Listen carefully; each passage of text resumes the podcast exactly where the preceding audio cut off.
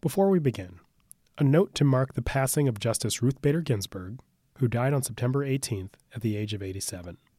We first released this episode in August, and while the main issue it covers, the decades-long attempt to curtail voting rights waged by the conservative members of the Supreme Court, was important then, with the justices passing, the gravity of the matter has just jumped by an order of magnitude. Justice Ginsburg rightly believed in a court that served the marginalized and underserved, that the words inscribed on the Supreme Court building, equal justice under law, meant just that, equal, not equality for some, but for all. That legacy is now at risk.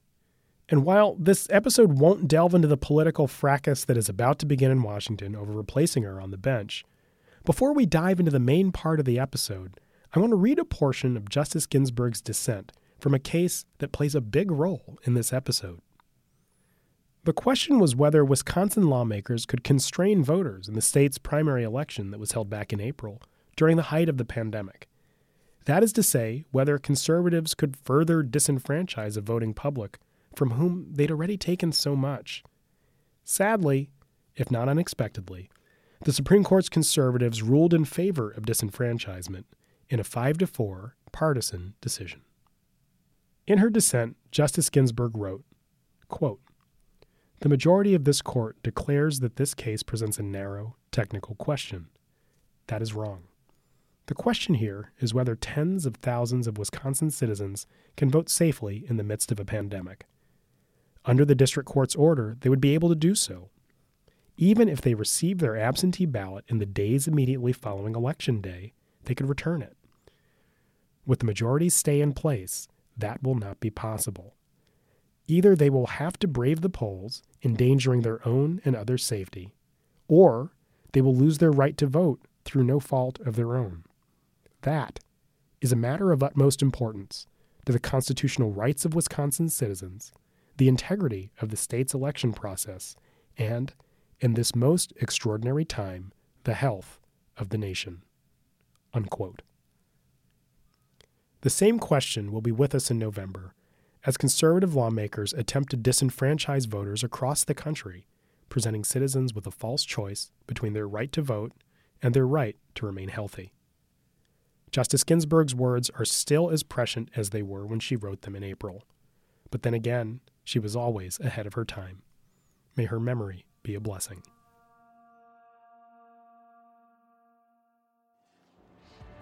Welcome back to C B S This Morning. Wisconsin holds a presidential primary today, despite Democrats' attempts to delay it.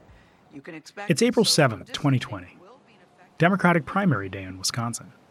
It's down to former Vice President Joe Biden and Vermont Senator Bernie Sanders, but there are some key down-ballot races, too. And those lines are long in Wisconsin, despite the state's safer-at-home order. People have been waiting for hours in Milwaukee to vote in the presidential primary. The number of polling places in Wisconsin was cut due to workers' concerns about contracting COVID nineteen. On the other side of the state, thousands of Wisconsinites wearing cotton masks and latex gloves, attempting to stand six feet apart from one another, despite the constant shuffle toward the ballot box. Milwaukee, the largest city in Wisconsin, had planned on having one hundred eighty polling places open to serve the voters. But on Election Day, there were only five precincts open for in-person voting. This morning, people in Wisconsin have a tough choice to make: protect their health by following the state's stay-at-home order, or exercise their right to vote. That's because after a day of chaos and confusion, Wisconsin primary uh, is actually back on today. So wrong. This is just so wrong. This this election should have been called off. You know, they're telling us to stay in the house and, you know, stand six feet from each other. But then, one of the most important times, they're forcing us to come out here in a group. Stop playing politics with our lives. You know, that's what I'm feeling. The coronavirus pandemic has reached a fearsome new number tonight, one hundred thousand lives lost in the United States. It is more than all the American dead in the Korean conflict and the Vietnam War combined. You'll forgive me if my jaw's on the ground. U S weekly jobless claims total six point six million versus three. Concerned that the budget crisis facing state and local governments could end up holding back the national recovery. Breaking news tonight regarding the election. Wisconsin Supreme Court has struck down an executive order by Governor Evers to suspend in-person voting tomorrow. This morning, the line for a food bank over at Palace Station stretched more than two miles.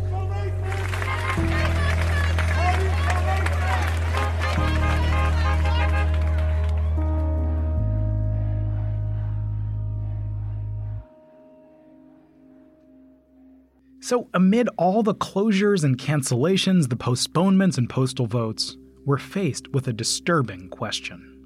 How could it happen in Wisconsin, historically one of the most progressive states in the country? How could Wisconsin, in the face of unparalleled death, in the midst of the worst global pandemic in living memory, decide to proceed with the April election as if nothing were wrong? There's an answer to that. Actually, there are two, a short version and a long version. The short version, this was not by accident. It was by design.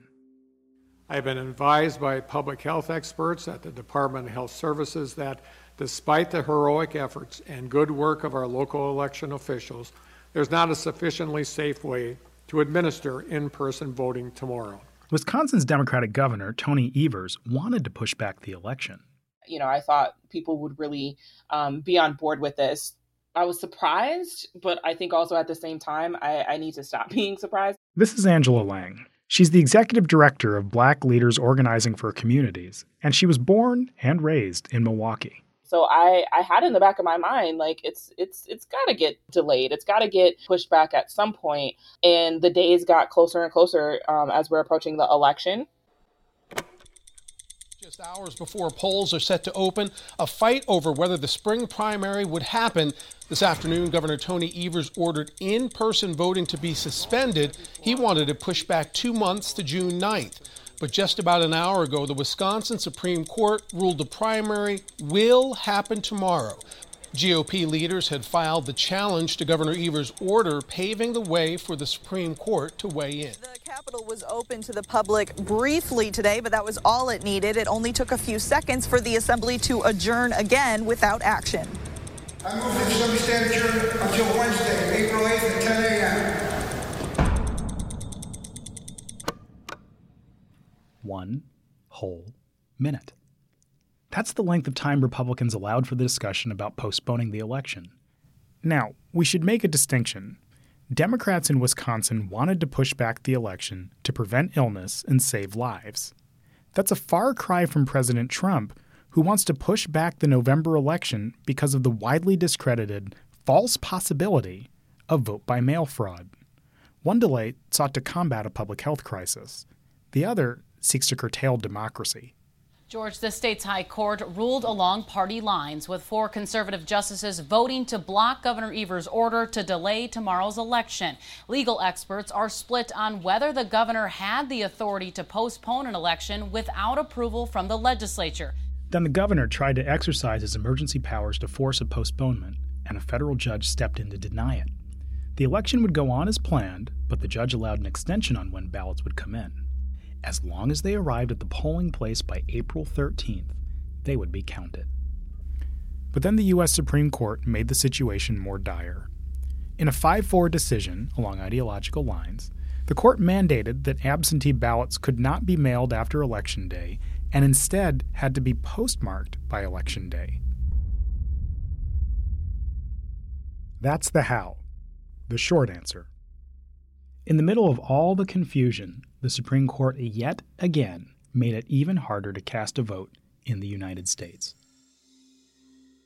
But the truth is, that isn't that shocking. In this episode, we're going to tell a deeper story. A story that's been building in the background for years. Over the last two decades, one body of government has become a pivotal instrument in changing the way our country operates. It's the one institution that really matters if we're to talk about how we got to the root of what happened in the Wisconsin primary. That body is the United States Supreme Court. Part one, a partisan court. The U S Supreme Court ruled along party lines in a number of cases that allowed for voter suppression to occur in the states. What we're going to describe to you is a political process that has cropped up in American politics in the twenty-first century. a cycle that has created a feedback loop that exacerbates the ugliest parts of our democracy.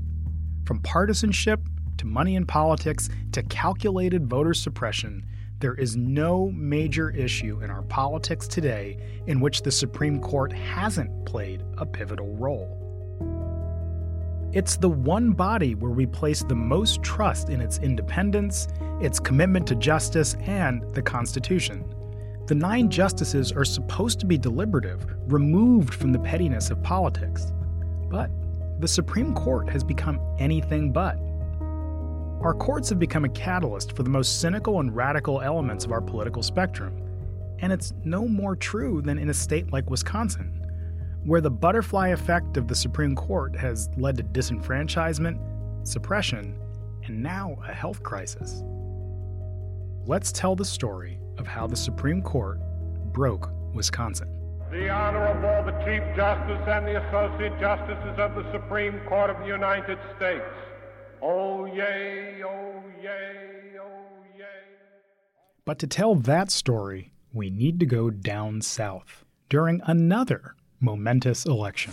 A big call to make. C N N announces that we call Florida in the Al Gore column. This is a state both campaigns desperately wanted to win. Stand by, stand by. Uh, C N N right now is moving our earlier declaration of Florida back to the too close to call column. Ah. You might remember it. Maybe you lived it. Maybe you learned it. But the story of voter suppression in the twenty-first century starts right here in Florida, where election officials are busy recounting the votes for the two thousand presidential election between Vice President Al Gore and Governor of Texas, George W. Bush. I think I think Bush v. Gore is the worst decision of the court in probably in more than one generation. That's David A. Kaplan. He's a legal journalist and the author of The Most Dangerous Branch Inside the Supreme Court in the Age of Trump. I think it is a festering wound, unspoken wound at the court, and there is some recognition, including on the part of justices who weren't a part of that ruling, that it did long-term institutional damage. In the two thousand Florida election, at least eleven hundred eligible voters were wrongly dropped from voting rolls in an attempt to purge a list of people who had prior felony convictions. Many of those who were dropped showed up to vote and were told they could not. And in a presidential election decided by five hundred thirty-seven votes, that erroneous purge was an enormous factor. The Bush campaign immediately filed suit, and the U S Supreme Court agreed to take the case up the following day.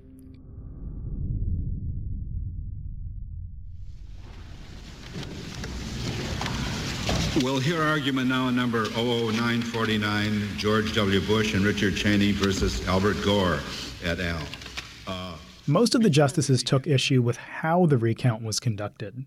But on the question of whether a recount should occur at all, the question that would end the election, that was decided by O'Connor, Kennedy, Rehnquist, Scalia, and Thomas. Good evening, everybody. I'll make it quick and simple to beginning. The Supreme Court of the United States has reversed the decision of the Florida Supreme Court on a very narrow majority. Five justices to four. Five voted to reverse and four voted not to. Jack Ford, you... On December ninth, in a five four decision, the Supreme Court ruled that the manual recounts must halt. Five Supreme Court justices appointed by Republican presidents ruling in favor of a Republican presidential candidate. George W. Bush was declared the winner of Florida and thereby the election by a margin of five hundred thirty-seven votes. And instead of basically telling the litigants, get out, go back across the street. Congress is the branch of government delegated to resolve this kind of thing. The court took it upon itself to resolve the question, and nobody much challenged it. And it's worth pointing out, the politicians who cry on and on about how the court is becoming too political, who live to lob accusations of judicial activism and legislating from the bench, those are conservative politicians. And then, when no one is looking, they turn right around and appoint the most partisan judges they can find. Over the course of the next twenty years, the partisanship of this case would hound the Supreme Court. I and my court owe no apology whatever for Bush versus Gore. We did the right thing, so so there. You know, I think that exposes Scalia, um, revered by conservatives, to be the hypocrite that he is. That he is. Originalism and textualism are all good, are all fine, they're great, except when they're not. And I go back and read Bush v. Gore every now and then, uh, just to annoy myself. And it's as bad today um, as it as it was then. People say that that decision was not based on judicial philosophy, but on politics. Was it political? Gee, I really don't want to get in. I mean, this is, get over it. It's so old by now. The principle. Uh... Five years later, Chief Justice William Rehnquist died while still on the bench, giving President George W. Bush an opening to leave one of his most lasting legacies on American life. As Judge Roberts prepares to lead the judicial branch of government, all Americans can be confident that the seventeenth Chief Justice of the United States will be prudent in exercising judicial power, firm in defending judicial independence, and above all, a faithful guardian of the Constitution. Um, I view the vote this morning as confirmation of what is for me a bedrock principle, that judging is different from politics, and I appreciate the vote very much. This insistence on the nonpartisan character of the court and the entire federal branch has only become more vocal. I think Roberts has an affection for the Supreme Court's role, institutionally and historically, that is at war with his underlying policy instincts. Over the next five years, conservative justices tied themselves in legal pretzels to justify not counting votes. But as it pertains to the conservative tendencies of the Supreme Court, that's nowhere near the beginning, and certainly not the end. The Roberts Court took it upon itself to hollow out voting rights in America through a few cases. Let's start with Citizens United. Well, it's been a long road uh, to the Supreme Court on this very uh, contentious piece of legislation. At the core of the case, Citizens United, a political action committee, was suing the Federal Election Commission. Citizens United wanted to air a pay-per-view film that it had produced that was critical of Hillary Clinton. But a law enforced by the F E C barred paid television broadcasts about individual candidates right before primaries and elections. So the F E C wouldn't allow Citizens United to run this film. Before Citizens United, there were limits on how much money individuals could contribute to political action committees and corporations, unions, and other types of nonprofits that weren't allowed to give to PACs at all. Then Citizens United came along and changed the rules of the game. This was triumphant news for Wall Street and business interests. This is not a triumphant day other than for Wall Street and for business interest.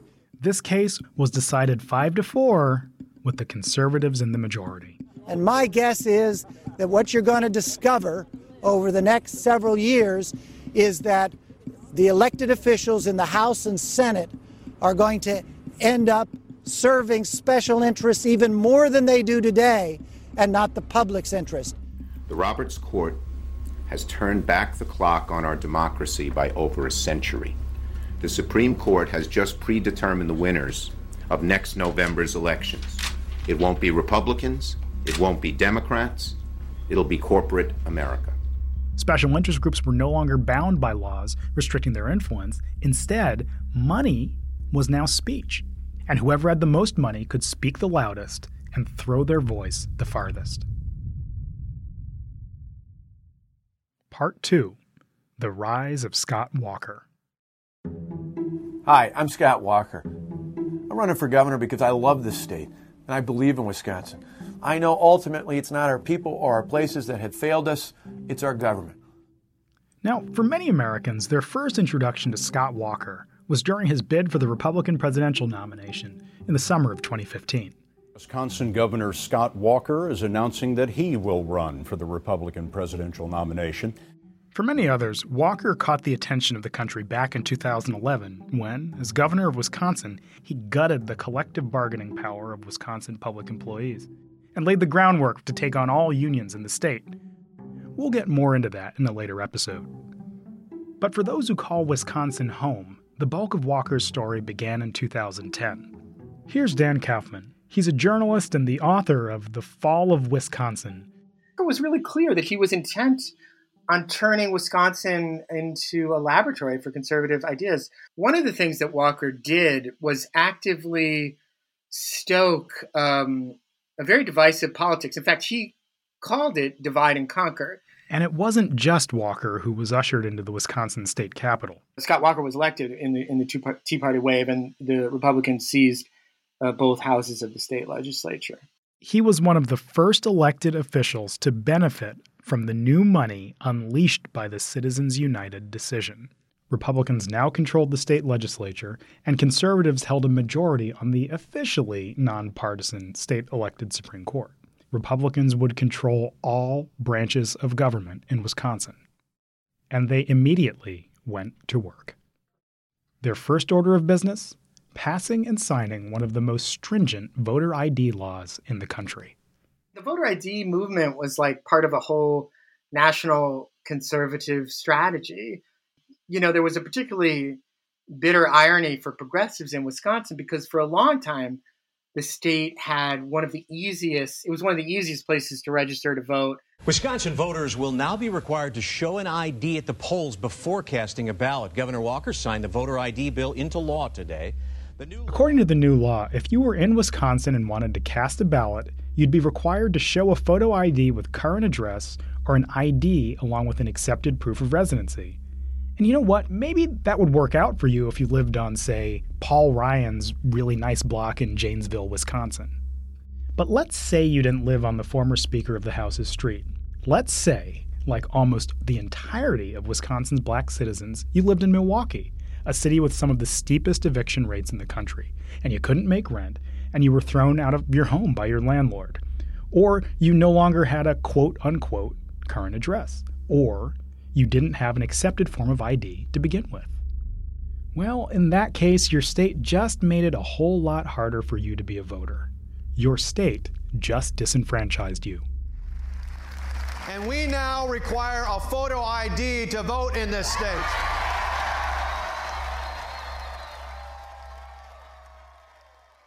It's important for you to understand how aggressive the Walker era was. This wasn't just any old shift from a blue state to a red state. This was seismic. The onslaught on voter rights and Wisconsin's particular brand of unapologetic gamesmanship was happening at an unprecedented speed.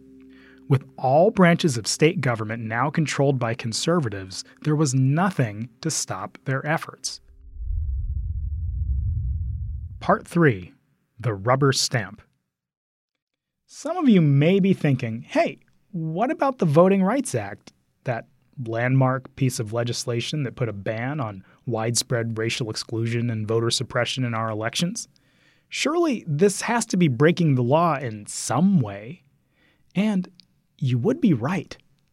This practice of changing the way we conduct elections by excluding citizens screamed for intervention by the Supreme Court. Which brings us to the Shelby County Supreme Court case. I have the opinion of the court this morning in case twelve ninety-six, Shelby County versus Holder. In Shelby County, state governments argued that the rules put in place by the Voting Rights Act were outdated and unconstitutional.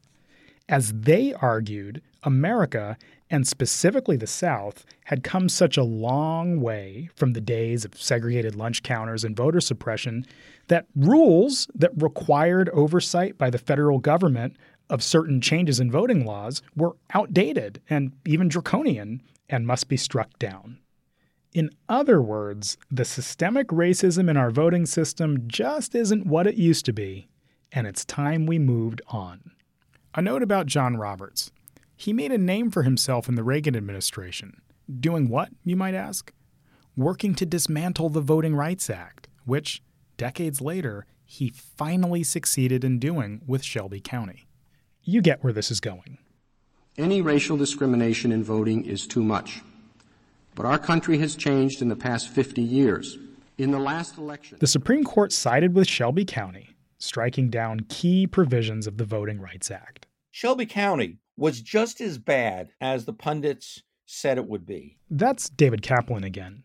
What you see going on in various states in terms of voter I D laws, getting rid of or minimizing early voting or mail voting or reducing the number of voting booths in counties that predominantly has the effect of, of hurting minority communities or voting districts that are made up uh, mostly of minorities have been devastating. And if you don't understand that all of those changes were done only once the states realized that the Justice Department was no longer going to could watch over them because of the gutting of the Voting Rights Act under Shelby County. If you don't appreciate that, you're not paying attention. It was the answer state Republicans all across the U S were waiting to hear. After nearly half a century, the U S Supreme Court pulled the plug today on federal supervision. So now the court is saying the test you had in place is outdated. It goes back to nineteen sixty-five. So much has changed. Uh, our culture has changed. Our society has changed. Other discrimination laws have changed. And while the decision in Shelby County technically only changed the rules in certain states with a history of voter suppression, it sent a clear message to Republican lawmakers across the country. Do whatever you want. We don't care. And in Madison, Wisconsin, Scott Walker and his fellow travelers in the state legislature had been given a green light to implement their policy. After the Shelby County ruling, the Wisconsin voter I D law would be held up in other courts for a little while. But it was in full force in effect for twenty sixteen. Remember this? C N N now projects that Donald Trump will carry the state of Wisconsin. He will win Wisconsin. Wisconsin was the state that put Donald Trump over the edge. And it put him over the edge by less than twenty-three thousand votes. A study from the University of Wisconsin-Madison paints a dire picture. It estimated that eleven percent of Wisconsinites were unable to vote in the twenty sixteen election because of the voter I D law. eleven percent of registered voters in the state of Wisconsin comes out to just over three hundred ninety thousand votes. The Republican Attorney General for Wisconsin, Brad Schimmel, advocated for the law in court. Here's Schimmel calling into W I S N, a radio station in Milwaukee. We have we have battled to get we battled to get voter I D on the ballot for no, for the November sixteenth election. How many of your listeners really honestly are sure that Senator Johnson was going to win re-election or President Trump was going to win Wisconsin if we didn't have voter I D to keep Wisconsin's elections clean and honest and have in, have integrity? Did you catch that? Clean, honest, integrity. Conservatives know they can't come out and say, we don't want black people voting, or we don't want immigrants voting, or we don't want poor people voting. But they don't want black people or immigrants or the poor to vote. They just can't say it either. So they mask voter suppression with the language of security. Why can't we have a voter I D law? Integrity. Why can't we send every voter a mail-in ballot? Voter fraud. With no supporting evidence, conservative politicians whisk away the voting rights of people of color and the poor, all in the name of clean, honest elections. Elections with integrity. And the U S Supreme Court helped them do it. But for Scott Walker and the Wisconsin state legislature, it still wasn't enough. They wanted to be sure that even if they lost, they'd win. A partisan legislative body drafts a controversial law. It's signed into effect by a governor of the same party. And after making its way up the courts, it's ultimately given a rubber stamp by the Supreme Court. This creates a new normal, and not a particularly good one. A new normal that may very well have swung a presidential election. I have the opinion of the court in case sixteen eleven sixty-one, Gill versus Whitford. This case comes to us. Wisconsin Republicans captured the state legislature and the governorship in November two thousand ten, just months before new national census data was to be released. And with the release of population information comes redistricting, also known as gerrymandering. once every ten years after the results of the census are tabulated. Every state needs to take a look at their state legislative and congressional districts and redistribute the population as evenly as possible in each of those districts. State Republicans say, though, the districts better represented a shift toward Republican thinking over the past several years. But a group of twelve Democratic voters filed a lawsuit against the state last year, claiming the new maps were designed to dilute their voting power. If you went back and looked at the votes in Wisconsin in twenty twelve, and you added up all the Democratic votes versus all the Republican votes for the ninety-nine assembly districts, under normal democratic system, you would assume they would have taken over the legislature. They did not. It didn't even come close. The lawyers had drawn up a state so heavily gerrymandered that it effectively meant that, unless the new maps were thrown out, Republicans would never lose the state legislature again. The votes are counted in Wisconsin, and Republicans are holding on to control of the state Senate. The Democrats came up short in their quest to take back the majority in the state Senate. They needed to win three of the six recall elections, but were only able to take two. And gerrymandering also affects morale over time. I mean, it's hard to, re- you know, recruit sacrificial lambs again and again. You know, they know they're going to lose. You know, a lot of times it was even hard to recruit a candidate just to have somebody's name up there. Now, that might sound dramatic, but consider this. During the twenty sixteen election, with candidate Trump driving conservative turnout, down-ballot state Republican candidates in Wisconsin beat their Democratic counterparts by one hundred sixty-one thousand votes, a margin of victory that led to a twenty-nine seat advantage in the state assembly for Republicans. But two years later, in twenty eighteen, came the blue wave election. Democrats took back the House of Representatives, and progressive turnout was charged by a backlash to President Trump. But in Wisconsin, Democrats received two hundred five thousand more votes than Republicans, yet the G O P still received a twenty-seven seat advantage in the state assembly. The maps were so blatantly partisan that in twenty eighteen they reached the United States Supreme Court in the case Gill versus Whitford. The U S Supreme Court rules against a challenge made to Wisconsin legislative districts. While the High Court ruled against changing the location of current districts, it did not rule on the broader issue of whether electoral maps can give an unfair advantage to a political party. Now, because we find that the plaintiffs have failed to establish standing to bring their partisan gerrymandering claims, we do not address whether such claims are justiciable. That's Chief Justice Roberts again, sidestepping the question of whether partisan gerrymandering is constitutional. Remember that word, justiciable. But that's not the last case in this story. The bar goes lower. If Bush versus Gore showed us how courts can contort to fit partisan outcomes, and Citizens United paved the way for unlimited political spending in our elections, and Shelby County versus Holder gave the green light to change election laws, then the one two punch of Gill versus Whitford and Rucho versus Common Cause were the nail in the coffin on voter suppression. Your argument first this morning in case eighteen four twenty-two, Rucho versus Common Cause. It wasn't Wisconsin's gerrymandering this time. It was North Carolina's. But whatever the court decided, it would affect Wisconsin and any other statehouse hoping to bend the electoral map to its will. And this time, the court didn't dismiss it on a technicality. This time, the court had an answer. Mister Bondurant. Mister Chief Justice, may it please the court.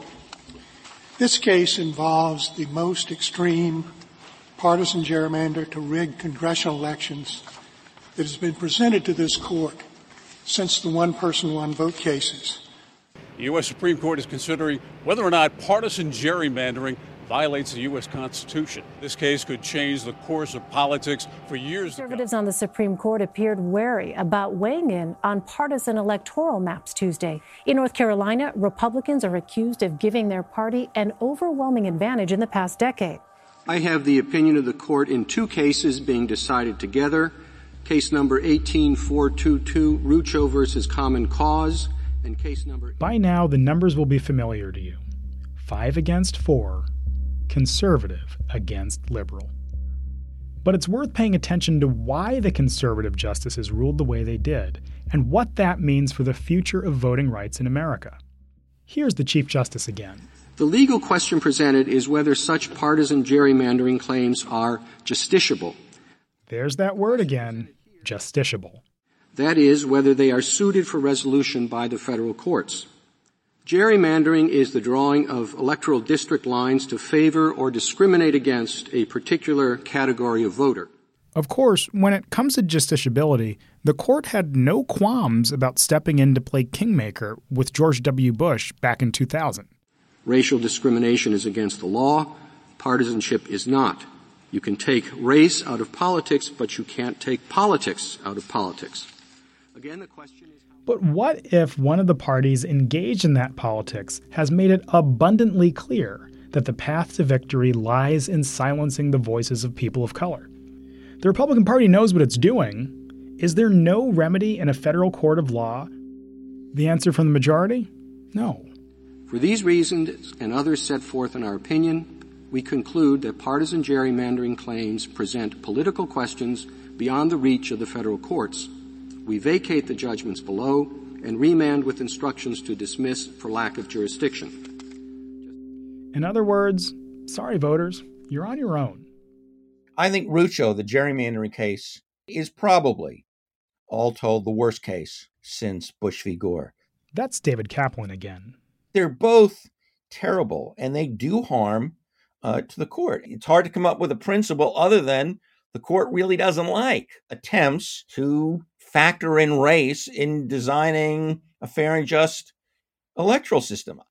But in this area, where you can't expect the haves, those in power, the ins, to set up rules that would help allow the outs to win, there's every incentive to stay in power. Well, you can't expect legislatures to come up with fair districting. That's exactly the time, the place where you would expect the court to step in, because nobody else can do it. Part four, the ballot and the bench. From two thousand to twenty nineteen, two decades of decisions from the Supreme Court enabled Wisconsin to disenfranchise its own citizens year after year, election after election, ensuring Republican rule in the state legislature. The same legislature that refused to push back the April seventh election. The same election that forced Wisconsinites to choose between their vote and their health. Welcome back to C B S This Morning. Wisconsin holds a presidential primary today. Those lines are long in Wisconsin, despite the state's safer-at-home order. People have been waiting for hours in Milwaukee. After the election was over, fifty-two people who either voted in person or worked the polls had tested positive for covid nineteen. This morning, people in Wisconsin have a tough choice to make. Protect their health by following the state's stay-at-home order, or exercise their rights. Say outbreaks at facilities are contributing to a spike in the positive cases we've seen the last few days. The percentage of daily positive tests. But why would Republican state legislators be so hell-bent on reducing Democratic turnout during a Democratic presidential primary election? What would they gain by forcing the one hundred eighty polling places in Milwaukee, serving almost the entirety of the state's black voters, to close down to just five open precincts? How would that be strategic for Republicans? Because below the marquee matchup, Joe Biden versus Bernie Sanders, there was another lesser known but potentially more consequential fight. And now to the race that has captured the attention of the nation tonight, the statewide race for Wisconsin Supreme Court Justice. Big job. It often has a final say on issues that can change your life. Wisconsin voters will decide who will fill a seat on the state Supreme Court. The incumbent conservative Justice Daniel Kelly versus the liberal challenger Jill Karofsky. The battle for the Wisconsin State Supreme Court. And whoever won that race would be able to vote on one of the most pressing issues facing the court, whether to purge two hundred thousand Wisconsinites from the state's voter rolls. Trump won Wisconsin by fewer than twenty-three thousand votes. State Republicans know exactly how that math looks. In the midst of the coronavirus pandemic, Wisconsin's Republicans used voter suppression to ensure more voters would be suppressed in the future. But for once, it didn't work. For the first time in a dozen years, a challenger has defeated a sitting Supreme Court justice. With fifty-three percent of the vote, Judge Jill Karofsky won a ten-year term to the state's highest court. For days after the polling places closed on the evening of April seventh, the mail-in ballots kept pouring in, and they were counted. It was important for us to come out today for the election because voting is our sacred duty, privilege, and honor to be an American citizen. And today we have the opportunity to elect uh, a justice for Supreme Court of Wisconsin. That last-minute intervention by the Supreme Court that said ballots had to be postmarked by Election Day, it actually worked to Democrats' advantage. It was a five four ruling by the conservatives, but progressives across the country took note. And now they're trying to make it a permanent fixture for the twenty twenty presidential election.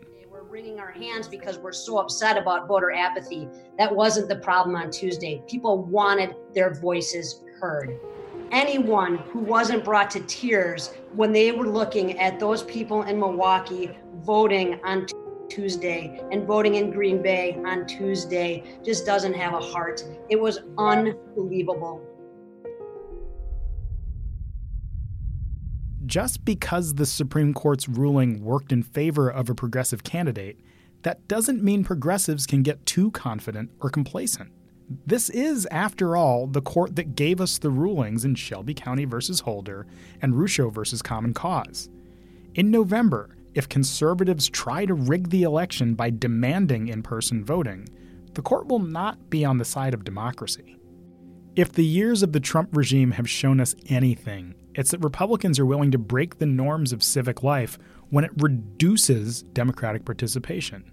New analysis of twenty twenty election data in Milwaukee shows that neighborhoods with higher Black and Hispanic populations had significantly lower voter turnout compared to neighborhoods with a high percentage of white residents.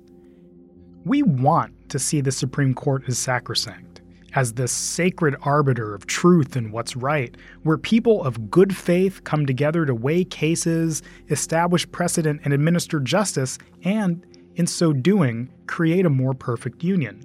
Instead, the court now kowtows to a conservative orthodoxy that, time and again, strips Americans of their most basic right, the right to vote. You know, I think we've been dealing with voter suppression efforts for, as you mentioned, ten plus years now. So we're, I think as a as a progressive community, we're able to pivot and, and kind of see things for what they are. I really want to see a plan in place. I want to see deadlines. I want to know what precautions and, and mechanisms to make sure that everybody that requests requests a ballot is going to get one, because the rules changed at the last minute, the weekend before, the day before. But optimistically, Democrats seem to be waking up. By making sure every American is automatically registered to vote, by ending some of the partisan gerrymandering, and if all this takes eliminating the filibuster in order to secure the God-given rights of every American, then that's what we should do. Voting rights are human rights. Begin moving to reform the body itself, as our country has done at least half a dozen times in its history. I'd be very interested in looking at a very um, significant transparency agenda for the Supreme Court. First, they steal a Supreme Court seat. Then they turn around and change the rules on filibuster on a Supreme Court seat. When it swings back around to us, what are we going to do? And my answer on that is all the options are on the table. If we want to reform the court, procedural changes like getting rid of the filibuster once and for all and stopping the conservative obstruction may make all the difference.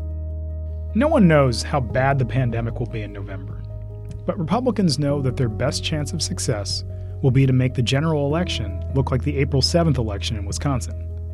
If Democrats want to win, and if they want to start turning the tide on the Republican stranglehold on the federal court system, they need to start by ensuring that mail-in ballots reach all Americans. It's not anything new in American history, but we've seen twenty years of voter suppression from the Supreme Court. And unless we want these last two decades to be a mere prologue, we need to get creative in envisioning a federal judiciary that actually serves the people.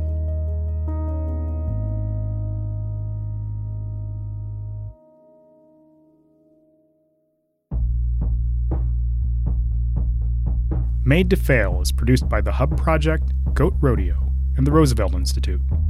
From The Hub Project, executive producer is Laura Hetowski. Producers are Sasha Stone, Zach Price, and Dan Crawford. Arkady Gurney is executive director. From the Goat Rodeo team, executive producer is Megan Nadolsky.